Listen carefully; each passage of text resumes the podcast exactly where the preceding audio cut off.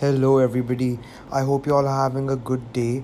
So, guys, today we will be going over the GK Daily Briefs for 2nd July 2021, brought to you by Opus. We will be covering four news articles today. The first news item for today deals with India jumping three spots in the global startup ranking this year.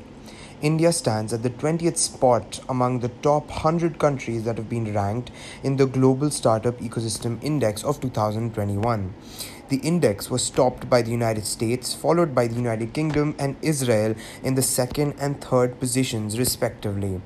In 2020, India stood at the 23rd spot Moving on, we have Air Marshal Vivek Ram Chaudhary succeeding as the new Vice Chief of Indian Air Force after Air Marshal Harjit Singh Arora.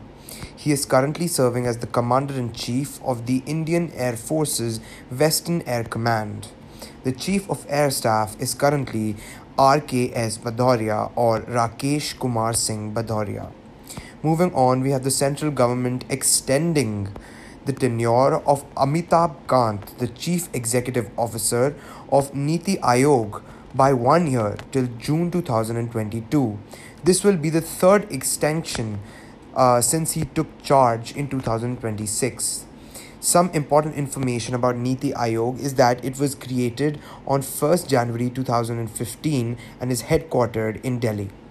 Before we move on, guys, I would request you all to please go ahead and subscribe to our YouTube channel for more amazing daily briefs brought to you by Opus. Well, the oldest commercial bank in the country figures in the last news item for today.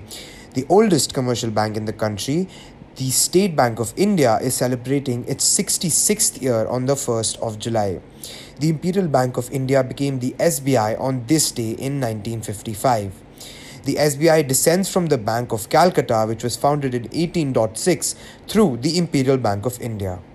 Well, that is enough and all for today, guys. I hope you're having a good day and uh, thanks a lot for tuning in. This has been brought to you by Opus.